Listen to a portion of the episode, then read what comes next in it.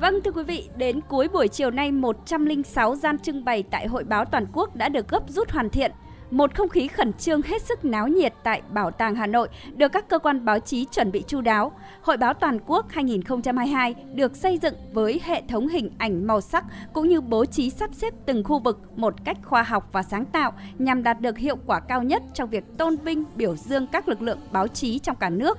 Phó Chủ tịch Hội Nhà báo Việt Nam Nguyễn Đức Lợi cho biết.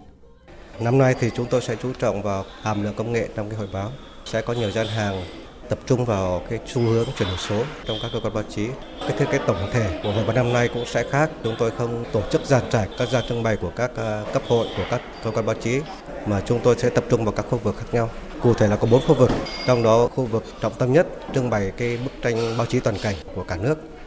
Ngoài ra năm nay chúng tôi cũng có một số cái gian trưng bày chuyên đề dành cho một số cơ quan báo chí lớn trung ương như là Đài Tiếng nói Việt Nam, Đài truyền hình Việt Nam và Thông tấn xã Việt Nam, vân vân. Tại Hội báo toàn quốc năm nay, Đài Tiếng Nói Việt Nam đã đầu tư công sức trí tuệ sáng tạo để tạo ra gian trưng bày có nhiều thông tin gợi mở, thân thiện, tạo sự tương tác với công chúng đến với hội báo. Gian trưng bày của Đài Tiếng Nói Việt Nam cũng là để tuyên truyền quảng bá rộng rãi hơn nữa thương hiệu Tiếng Nói Việt Nam với bốn loại hình báo chí đến với công chúng. Nhà báo Phạm Mạnh Hùng, Phó Tổng Giám đốc, Chủ tịch Liên tri hội Nhà báo Đài Tiếng Nói Việt Nam cho biết. Trong cái gian trưng bày của chúng tôi thì nổi bật nhất chính là lời sướng rất là quen thuộc từ khi sinh ra Đài Tiếng Nói Việt Nam là đây là Tiếng Nói Việt Nam như là một khẩu hiệu định vị cho những cái giá trị cốt lõi của Đài Tiếng Nói Việt Nam hướng tới và chúng tôi giới thiệu cho công chúng một cái cơ quan báo chí có bề dày truyền thống lịch sử và đang hướng tới xây dựng cái tổ hợp truyền thông đa phương tiện, đa ngôn ngữ hiện đại. Bên cạnh đó thì chúng tôi cũng giới thiệu cho công chúng những cái thành tựu về chuyển đổi số của VOV mà nổi bật nhất là ứng dụng VTC Now của Đài truyền hình kỹ thuật số VTC cũng như là cái ứng dụng VOV Live là chuyên sâu về những cái thế mạnh về âm thanh của Đài Tiếng Nói Việt Nam.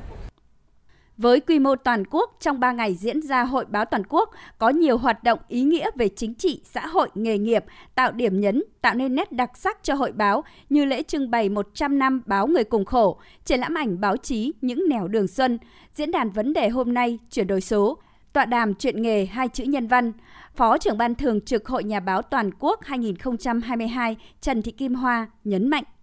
Tiêu chí đề ra của hội báo năm nay thì là thực hiện trên cái tinh thần là đoàn kết, chuyên nghiệp, hiện đại và nhân văn thì hội báo toàn quốc 2022 bám sát chủ đề đó để nói về hiện đại à, đoàn kết và chuyên nghiệp thì chúng ta dễ hình dung khi mà hội báo có một cái sự à, hội tụ đông đảo những người làm báo, những cái công chúng à, yêu báo chí và đặc biệt là sự hiện diện của nhiều những cái cơ quan đơn vị báo chí lớn và cũng như sự chuyên nghiệp thì nó cũng thể hiện trong cái hoạt động tác nghiệp cũng như là cái hình ảnh tại hội báo và những ấn phẩm, chương trình, những cái sản phẩm báo chí mà các đơn vị mang đến.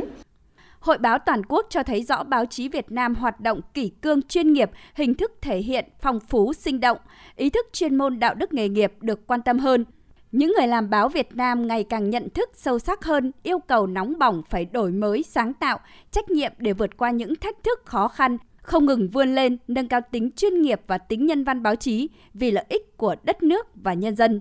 Nhà báo Lê Ngọc Long, Phó Tổng biên tập báo Quân đội Nhân dân cho rằng trên thực tế thì à, chúng ta đang hướng đến chuyên nghiệp. Thế nhưng mà điểm xuất phát của chúng ta còn nhiều vấn đề và chúng ta phải vấn đấu để so với xu thế chung. Còn nhân văn, báo chí cách mạng thì hướng đến nhân văn là chính. Thế nhưng mà trong hoạt động báo chí không phải lúc nào nó cũng có những cái điều mà chúng ta phải suy nghĩ. Và tôi nghĩ rằng đấy không chỉ là mục đích đâu mà còn là một cái lời cảnh tỉnh để cho đội ngũ các nhà báo cần phải hướng đến những cái chân thiện mỹ trong quá trình tổ chức thực hiện nhiệm vụ của mình, trong quá trình tuyên truyền khi đặt bút viết, bất cứ một tác phẩm gì cũng phải hướng đến chuyên nghiệp và nhân văn.